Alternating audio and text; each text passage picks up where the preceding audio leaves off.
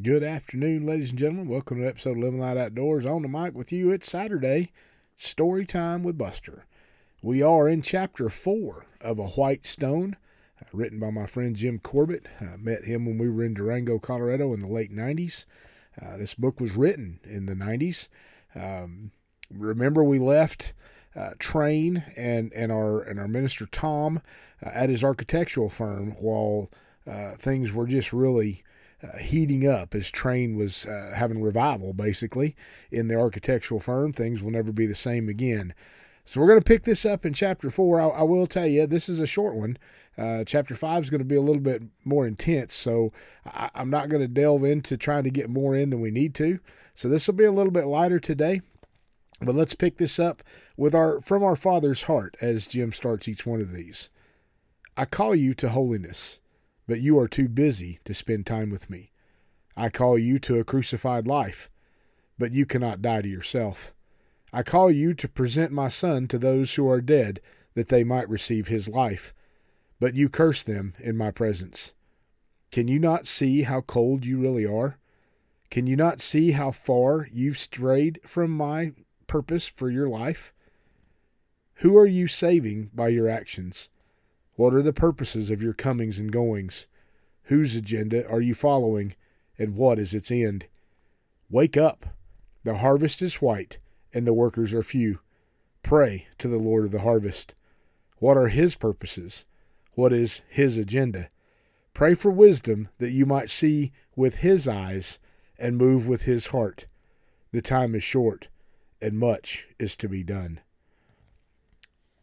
Chapter 4 2 Corinthians chapter 4 verse 7. But we have this treasure in earthen vessels, that the excellency of the power may be of God and not of us. The new BMW that had seemed so important to Tom that morning was somewhat out of place in light of the purity of what had happened throughout the day. With the front seats more than filled with the two men, Tom and Train made their way to Sally and the kids, who were waiting at Tom's home. Tom had called first to prepare his family for the grinning mountain by his side. Sally immediately insisted on having Train stay for at least a couple of days, and Tom agreed, thinking it would be good for Train. Fresh air, good food, and comfortable bed would be a welcome change to someone who lives like he does, they reasoned. Even after the countless stories Tom had told him about Sally was not prepared to meet Train. Obviously, taken aback, she still greeted him enthusiastically but gave Tom a shocked glance when she knew Train would notice. As he unfolded himself from the front seat of the car and ducked his head on his way through the front door to the to the to become the main object in every room he occupied, Train had finally arrived. Now, Sally, Tommy, and Becky could see for themselves what Tom had been trying to explain all these months. As a family, the Brackens vacationed with Train in their home on Tuesday, Wednesday, and Thursday. Events such as those that happened recently at Henderson's seemed to be everyday occurrences in the life of this surrendered vessel of God. Simple walks became spiritual journeys as the Lord led the hurting, the empty, in the lap of luxury, and the hardened by life to his entrusted child, who was always available and obedient to share new life. Tom laughed out loud often as the children, so many children, found Train willing to be their mobile climbing tree they in mass would hang from every accessible handhold and literally crawl on top of him until he could feign weakness and gently fall to the ground, to the delight of the giggling horde. Once Train was on the ground, they would swarm after him until they were exhausted with joy from the tickling, struggling, and just plain foolishness.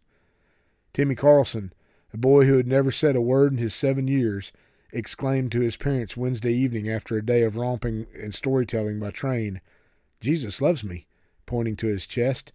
It seems that the Lord broke through years of being considered less important than work, travel, or things, and filled his heart and opened his mouth. All day Thursday, to anyone who would listen, Timmy was a waterfall of stories and expressions that he had saved all of his short life. Margaret Miller took the brace off of her small twisted leg to crawl around on the ground. In the spirit of the afternoon and in the heat of the chase, she ran, jumped, and scurried, only after the roar of life quieted to a normal din for children did Fred Smithers yell, Hey, Margaret, your leg ain't funny no more. In the midst of a stride, Margaret stopped, looked down and said, Wow, Jesus must have touched it. He had, and everyone cried. Each encounter seemed to give Train new life or somewhat impart to him the joy that he had missed himself as a child. He played as he loved and as he prayed, in absolute fullness, total abandon, and childlike endeavor. There was no reason other than God's reason, no encounter other than God's appointment, no situation other than God's desire to show himself to those involved. As far as Train was concerned, D.L. Moody once said that he wondered what would happen in the life of someone totally sold out and surrendered to God. The Brackens were beginning to get a glimpse of what could happen. In three days, neighbors, some Tom and Sally had never seen, became friends. Cold relationships were warmed, and all were pointed to the sustainer of life and healer of their souls. Old Miss Grimshaw smiled for the first time after meeting Train and his Lord. Many neighbors who had encountered her wrath for not mowing their lawns right or cutting the shrubs too short or picking flowers too early and not in full bloom were startled the first time she smiled. Mickey and Tornet, much to the embarrassment of all, pulled his mommy's dress as she was talking to Miss Grimshaw and loudly screamed, I didn't even know she had any teeth. Tom, Sally, Tommy, and Becky were enraptured by their guest. Although Train remained quiet unless he was asked a direct question, there was never a hint of tension or uneasiness. Over the three days that Train was with them, an unquestionable friendship. No, more than that, an alliance was made that defied human reason. The simple love, the holy peace that permeated this man of God left no room for formality or decorum. It seemed that Train was family in a very new sense of the word to the Brackens. Even Tommy and Becky talked of making a part of their new house for Train to live in forever. But Tom and Sally somehow knew that that could not happen. The ride to the Thursday night church service was uneventful, at least in light of the newness of life that had been found over the last few days. One stop at a stoplight to bring a young man with purple hair to the Lord, an event that would have been enough for at least a few weeks of marveling at any other time, was only the circumstance to note. Upon arrival at His Holiness Christian Fellowship, an architectural marvel given much press for its beauty and awe inspiring design, things took on an unexpected turn. For the first time since their initial encounter, Tom noticed that Train was somewhat uneasy. An unusual gloom seemed to come over him. Downcast, even morose, he sat and watched as the expensive, shiny luxury automobiles parked and presented their proud, colorful cargo to those who had arrived before them. I'm going to sit here for a while, Train stated flatly. You just go on by yourselves. I'll come in after I talk with my father for a while. Honey, Tom said to Sally as they walked toward the front door, I never even noticed that he's wearing the same clothes that he had when he when he came. Do you think he's embarrassed about how he looks? I could kick myself for not being more sensitive. Lord, please forgive me. As we close this chapter, again, I said it was going to be a short one. I want to set you up for what's to come. You understand what's happening here. I, I think in your mind's eye, as you see the unraveling of this story, Train is someone who, as D.L. Moody said, what would it be like if someone fully sold out to God? What would it be like for you if you gave 100%? I, I mean, everything, completely surrendered. I mean, that's what we're supposed to do. That's what God calls us to. But what would it truly look like? What would it truly be like if, if we completely enraptured ourselves with the Lord. This man spent several months going over a Bible. He read it from cover to cover, and he believed everything that was in it. Not only did he believe the stories of the, the characters in the Bible, but he believed what it said about him.